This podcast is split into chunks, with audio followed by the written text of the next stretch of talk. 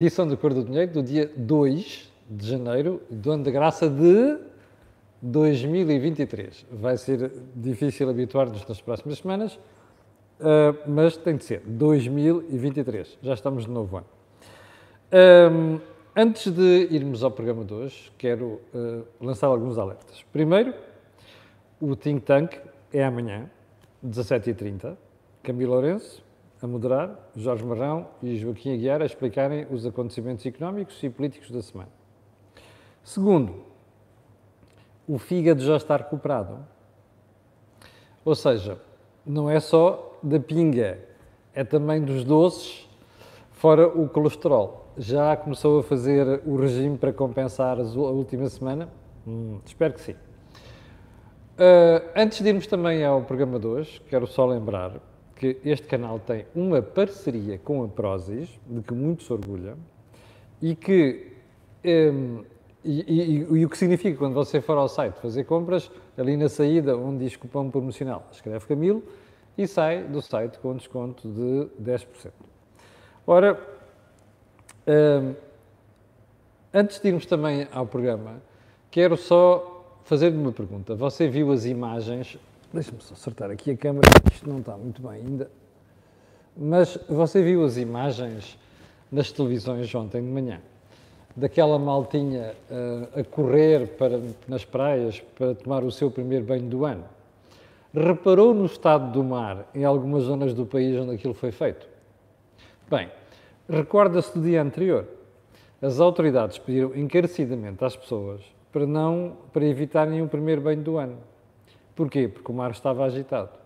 A malta desrespeitou aquilo soberanamente, o que obrigou a que o pessoal da Proteção Civil eh, e dos socorros a tivessem barcos na água. Deixe-me só fazer uma pergunta. E se tivesse havido algum sarilho? Se alguém, porque era muita gente, não é? Era um barco por cada praia. Imagine que tinha havido um problema qualquer com um dos banhistas. Agora estávamos a, a lamentar. Bom, está a ver como é que são os portugueses ouvem os avisos, os alertas e não respeitam. Ai, correu tudo bem. Pois, mas podia ter corrido tudo mal. E agora relaciono isto que aconteceu com os últimos problemas com o mau tempo. É que a malta é avisada, ouve os alertas e depois, quando acontece um acidente, vem dizer assim: ah, este não atuou, aquele não atuou. Nós somos os primeiros a desrespeitar as normas. Bom, fica de reflexão. Uh, vamos então ao período de ordem do dia. E, e, antes de começar, quero desejar um excelente ano a quem está deste lado, desse lado e, sobretudo, que quem estava na sexta-feira volte a estar hoje. Ou seja, que não tenha ficado nas estradas. Ponto seguinte. Bento XVI, o Papa que morreu na véspera de fim de ano e o legado que deixa. Eu não sou um especialista em religião, não quero ser, Conheço algumas uh, das decisões, as mais importantes dos vários Papas. Tenho que dizer que estudei melhor no Papa anterior e não este, mas o que achei interessante aqui foi ver a quantidade de bota-palavra que houve desde o dia 31. E também de registar que algumas pessoas que andaram a comentar tudo e mais alguma coisa percebiam, deu para perceber, deu para entender, percebiam pouco sobre um, o Papa Bento XVI. Uh, e já agora, convinha que a malta não se baseasse apenas naquilo que foi a repetição de uma série de coisas, informações, comentários, análises, sobretudo nas redes sociais, típicas de quem não percebeu nada, não estudou nada, não tem a mínima noção do que é que foi o legado de Bento XVI. Bom, um, eu resumiria do pouco que sei a uma coisa, que é tentar ligar a fé e a razão, sem que uma e a outra uh, não se excluam uh, mutuamente.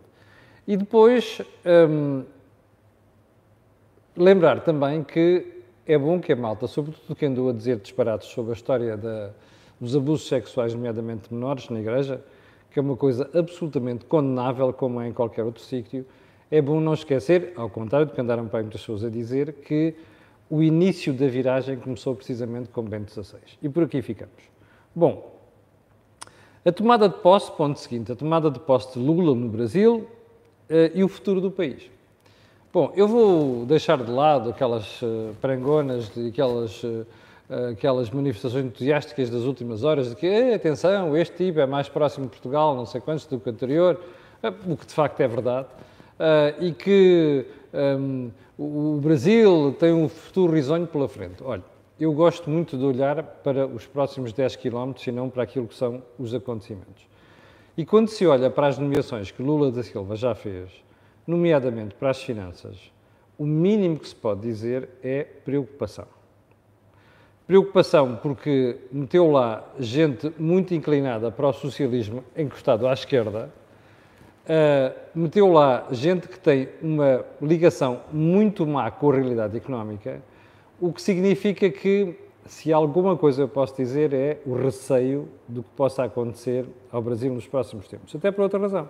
A economia está a aterrar, a despesa vai subir brutalmente, e se Lula da Silva não arrepiar caminho, que eu acho que isto vai correr mal, provavelmente o Brasil volta às parangonas pelas más razões esperemos que haja um bocadinho de bom senso e, sobretudo, que os mercados consigam convencer o presidente brasileiro do, dos erros que já se prepara para cometer. Ponto seguinte: os aumentos do início do ano. Todos os anos é a mesma coisa. Você ouve a abertura dos telejornais e das informações matinais, é ah, o que é que sobe este ano, sobe isto, sobe aquilo. Deixa-me fazer uma pergunta. É alguma novidade? Todos os anos os preços sobem seja por forma administrativa, seja por atualização automática de preços, que é inevitável, seja porque neste ano nós temos o problema acrescido chamado inflação. Já agora, para aqueles que começam a embandeirar a arco de não sei quantos, a inflação, porque foi o valor de sexta-feira, como se recorda, um, caiu para 9,6, tinha estado acima de 10, depois 9,9 e agora 9,6, e a malta está a embandeirar, a arco, a começar pelo senhor Dr. Fernando Medina, como sabe, é o nosso Ministro das Finanças, que aproveitou logo para dizer na sexta-feira: olha, o jeito que isto deu, não é? Aliás, ele bem tentou, como expliquei aqui sexta-feira, bem tentou trazer os temas económicos e financeiros para a ribalta para fazer esquecer aquilo que é a desgraça que foi a semana passada para o Governo, de que vamos comentar a seguir, aliás, os resquícios. Mas dizia eu, os 9,6% de inflação e a tendência que nós vamos assistir a partir de março, sobretudo a partir de março, finais de março, para, uma, para, uma, para um deslize de preços para baixo, é bom não esquecer uma coisa: os preços continuam a subir acima dos salários. E assim vai continuar em 2023. O que significa que eu não me dou por contente por descobrir que os preços sobem 7 ou 8% ou 6% e a malta diz: olha, Uh, fantástico. Não, fantástico nada. A inflação continua a subir acima dos salários. Portanto, nós vamos continuar a perder poder de compra em 2023. Bom, vamos então aos assuntos mais importantes de hoje, que vão um, uh, ah, girar à volta de dois temas. O primeiro é a sondagem conhecida esta manhã sobre, já na, na, na ressaca da crise governativa, e depois um, o discurso do Sr. Presidente da República que está relacionado, de fim de ano, está relacionado com a mesma crise política da semana passada. Ora bem, primeiro ponto. Hum, eu tenho que dizer que a sondagem me surpreendeu. Não no facto das maioria dos portugueses, 62% dizer que Pedro Nuno Santos devia sair do governo. De facto, depois da situação gerada, depois do ponto a que chegou, era muito difícil não perceber que Pedro Nuno Santos devia deixar o governo.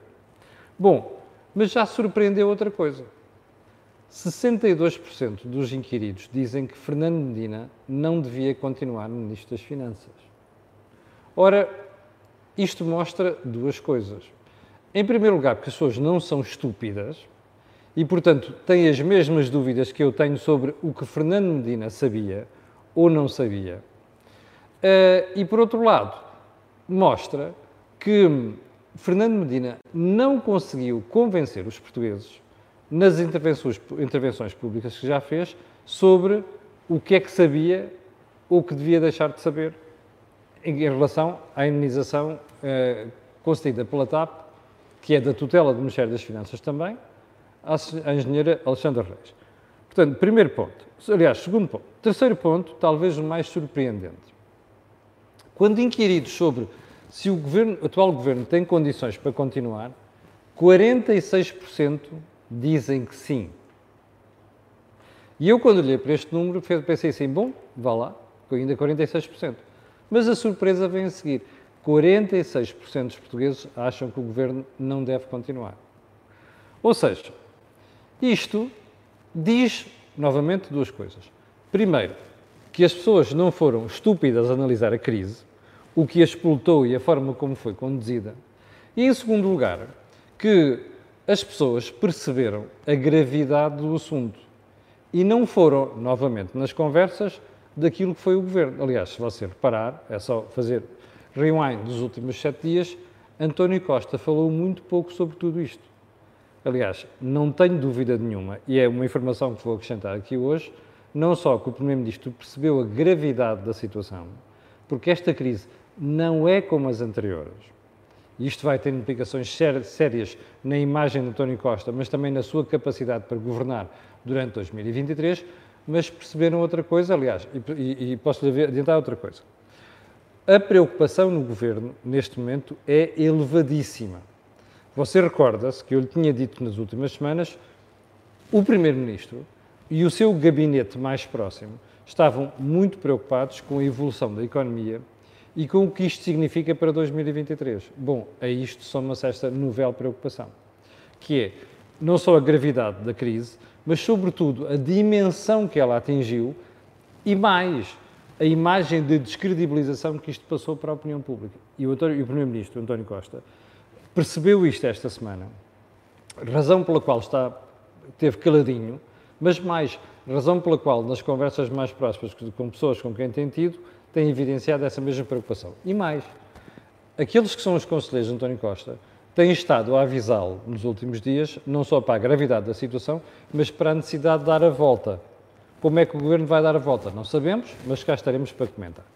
Bom, um, ponto seguinte. Uh, isto leva a uma pergunta. Esta sondagem encoraja o Sr. Presidente da República a pensar numa dissolução da Assembleia da República e eleições antecipadas? Não. E ainda bem. Na sexta-feira, o Presidente da República disse que não era a altura para, para utilizar a bomba atómica, e, nomeadamente, citou o facto da oposição não estar preparada. Bom, é bom não esquecer, primeiro eu acho que o Presidente tem razão, mas o Presidente não tem razão noutra coisa, que é Marcelo Belo Souza passou sete anos com António Costa ao colo. Ora, não avisou o país, não falou grosso, não foi duro publicamente o governo quando devia ter sido. Ora, isto dificultou a percepção de uma parte do eleitorado daquilo que eram os disparates quando o governo andou a fazer, nomeadamente António Costa. E, portanto, se nós chegamos a esta situação em que temos uma crise política grave que merecia a admissão do governo e o Presidente da República não dissolve o Parlamento e não demite o governo porque não tem condições para o fazer, porque tem receio e tem um receio muito grande sobre o que pode acontecer nas eleições, a pergunta que fica é esta. Então, o Sr. Presidente da República não se lembrou, em seu devido tempo, que, ao colar-se da forma como se colou ao governo, corria o risco de ser arrastado por uma crise política, como está a ser? Isto é óbvio.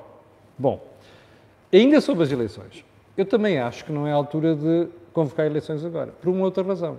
Deixem António Costa fritar em lume brando no que resta de 2023. Não só por essa descoordenação inacreditável que nós vimos no governo e que já vamos falar sobre ela, mas também por causa da própria crise económica. O senhor Primeiro-Ministro precisa de provar do seu próprio fel e, sobretudo, precisa ser desmentido por ele próprio de que aquilo que ele andou para aí a vender durante sete anos, que era o fim da austeridade, não se vai verificar. Portanto, deixem lá o rapaz agora comer o pão que o diabo amassou, que foi ele mesmo. Quem, amassou esse pão foi mesmo ele. Bem, um, agora vamos para. Ah, já agora só uma pergunta. O governo levanta-se depois disto tudo? Não sabemos e vamos analisar isso a seguir quando formos à conferência de Fernando Medina de sexta-feira, mas também aquilo que é as perspectivas que o governo tem, não só para 2023, mas até na sequência dos avisos que o Presidente da República fez ontem. Bem, o Sr. Presidente da República, no seu tradicional discurso de fim de ano, fez uma série de alertas ao governo. E eu acho que, lendo talvez a, a, frase mais importante daquilo que ele disse, dá para perceber o que é que nós estamos aqui a falar. Repare, isto está, está entre aspas. Está ao nosso alcance tirarmos proveito de uma vantagem comparativa, e depois aqui um sublinhado, que é muito rara na Europa e no mundo democrático, e que se chama estabilidade política. Ademais, com um governo de um só partido, com maioria absoluta, mas por isso mesmo com responsabilidade absoluta. Bom, a estabilidade que só ele, o governo, e a sua, a sua maioria podem, atenção agora, podem enfraquecer, e agora começa, enfraquecer ou esvaziar. Quais razões? Erros de orgânica, descoordenação, fragmentação interna, inação, falta de transparência ou descolagem da realidade. Se eu lhe fizer uma pergunta, olha, erros de orgânica houve clarissimamente. Aliás, basta ver o círculo cada vez mais fechado que leva António Costa a contratar para perceber isso. Só um pormenor. Você lembra-se que o Ministro da Economia só depois de terça-feira.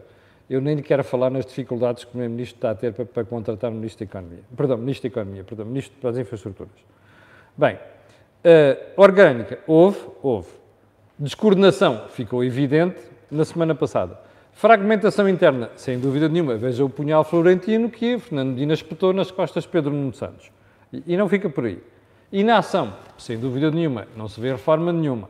Falta de transparência. Ui, ui, ui, ui. Isso é das piores coisas que têm caracterizado os governos de António Costa.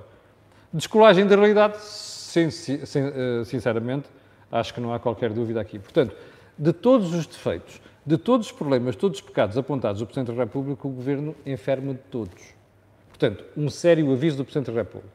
Bom, isto é para levar a sério, eu suspeito no Governo, aliás, o Partido Socialista correu logo a dizer que estava em sintonia com o Presidente da República.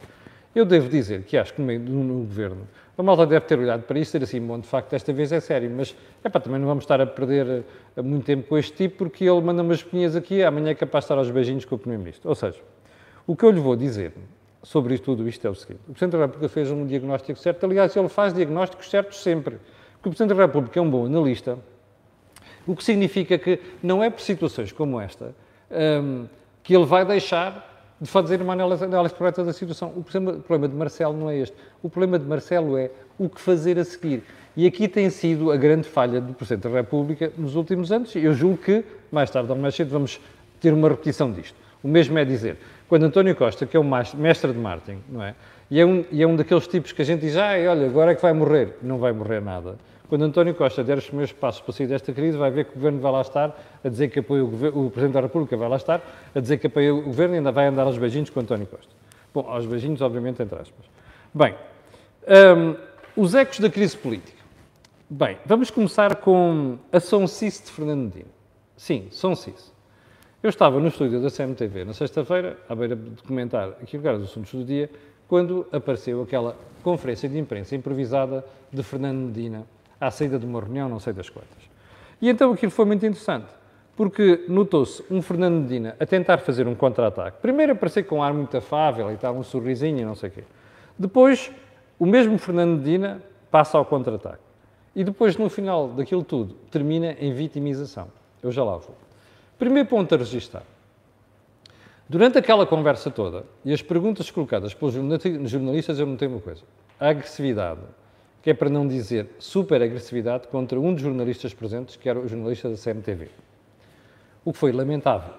Até porque quando se coteja as perguntas feitas pelo jornalista da CMTV com outra jornalista que lá estava, a da Antena 1, que fez perguntas difíceis, aliás, dignas de palmas, Fernando Dina não teve o mesmo comportamento. Ou seja, estranha-se que para o, com o repórter da CMTV tenha havido agressividade e não em relação a outros jornalistas. Segundo ponto, a tentativa de contra-ataque.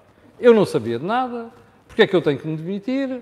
Um, e olha, atenção, que esta coisa, que estou aqui uma campanha, comentadores, jornalistas, certos jornalistas, a oposição, não sei quantos, uma campanha contra mim, bom, e que não sei quantos, que isto faz lembrar, porque é que se fez o 25 de Abril. Bom, eu acho que Fernando Dina não percebeu que o 25 de Abril se fez para haver transparência e que aquilo que Fernando Medina tem neste momento no currículo é tudo menos transparência.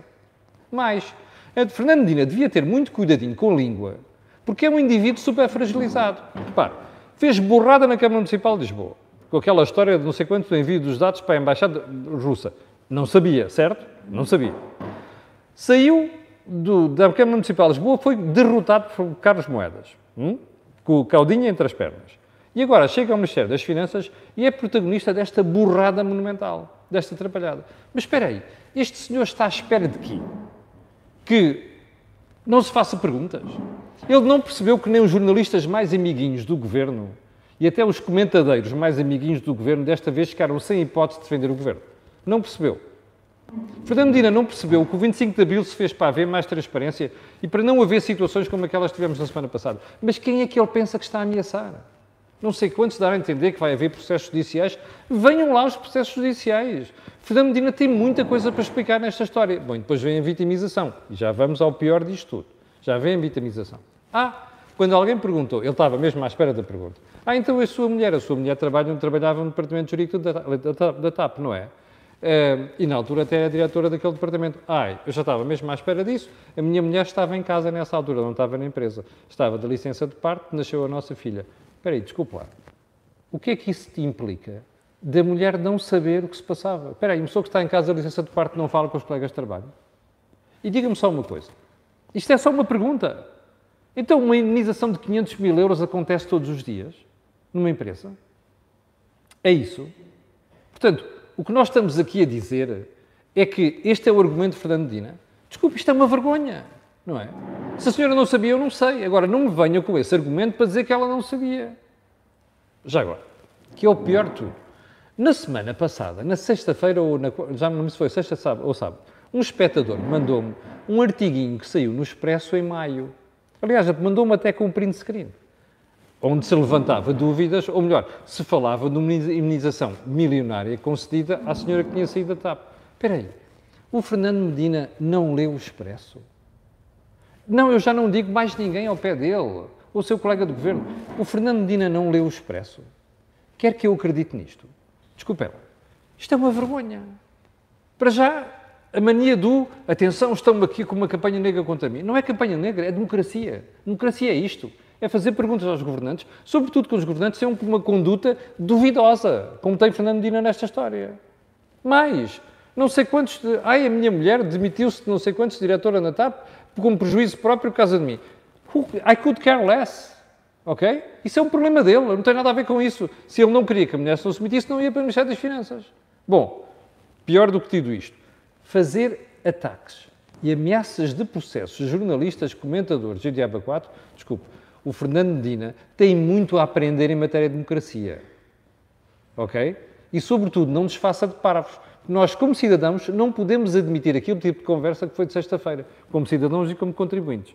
Bom, hum, ou seja, o que eu achei espantoso nisto foi ouvir Fernando Medina dizer não soube, ou seja, da indenização, não atribuí a indenização e não concordo com a indenização. Espera aí. Isto devia ter sido conhecimento dele, além do ministro Pedro Nuno Santos. Aí o secretário de Estado soube Pedro Nuno Santos. Pedro Nuno Santos não soube, assumiu a responsabilidade. Aí Fernando Medina não soube. Bem, a verdade é que a informação era pública, como acabámos de dizer, e mais, houve ali secretários de Estado que continuam no governo, pelos vistos, tiveram acesso à informação. Bom, esta história é de uma trapalhada, mais uma, vergonhosa, de contornos gravíssimos que envolve o governo.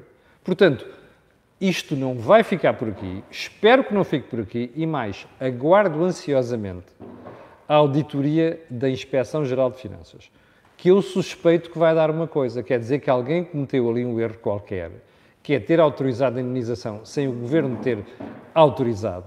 E, portanto, suspeito eu que alguém vai pegar no altar dos sacrifícios e dizer assim: vamos pôr aqui a senhora Christine Widner, quando o problema não é só da senhora Christine Widner, é toda a gente à volta dela, inclusive a malta que está no governo.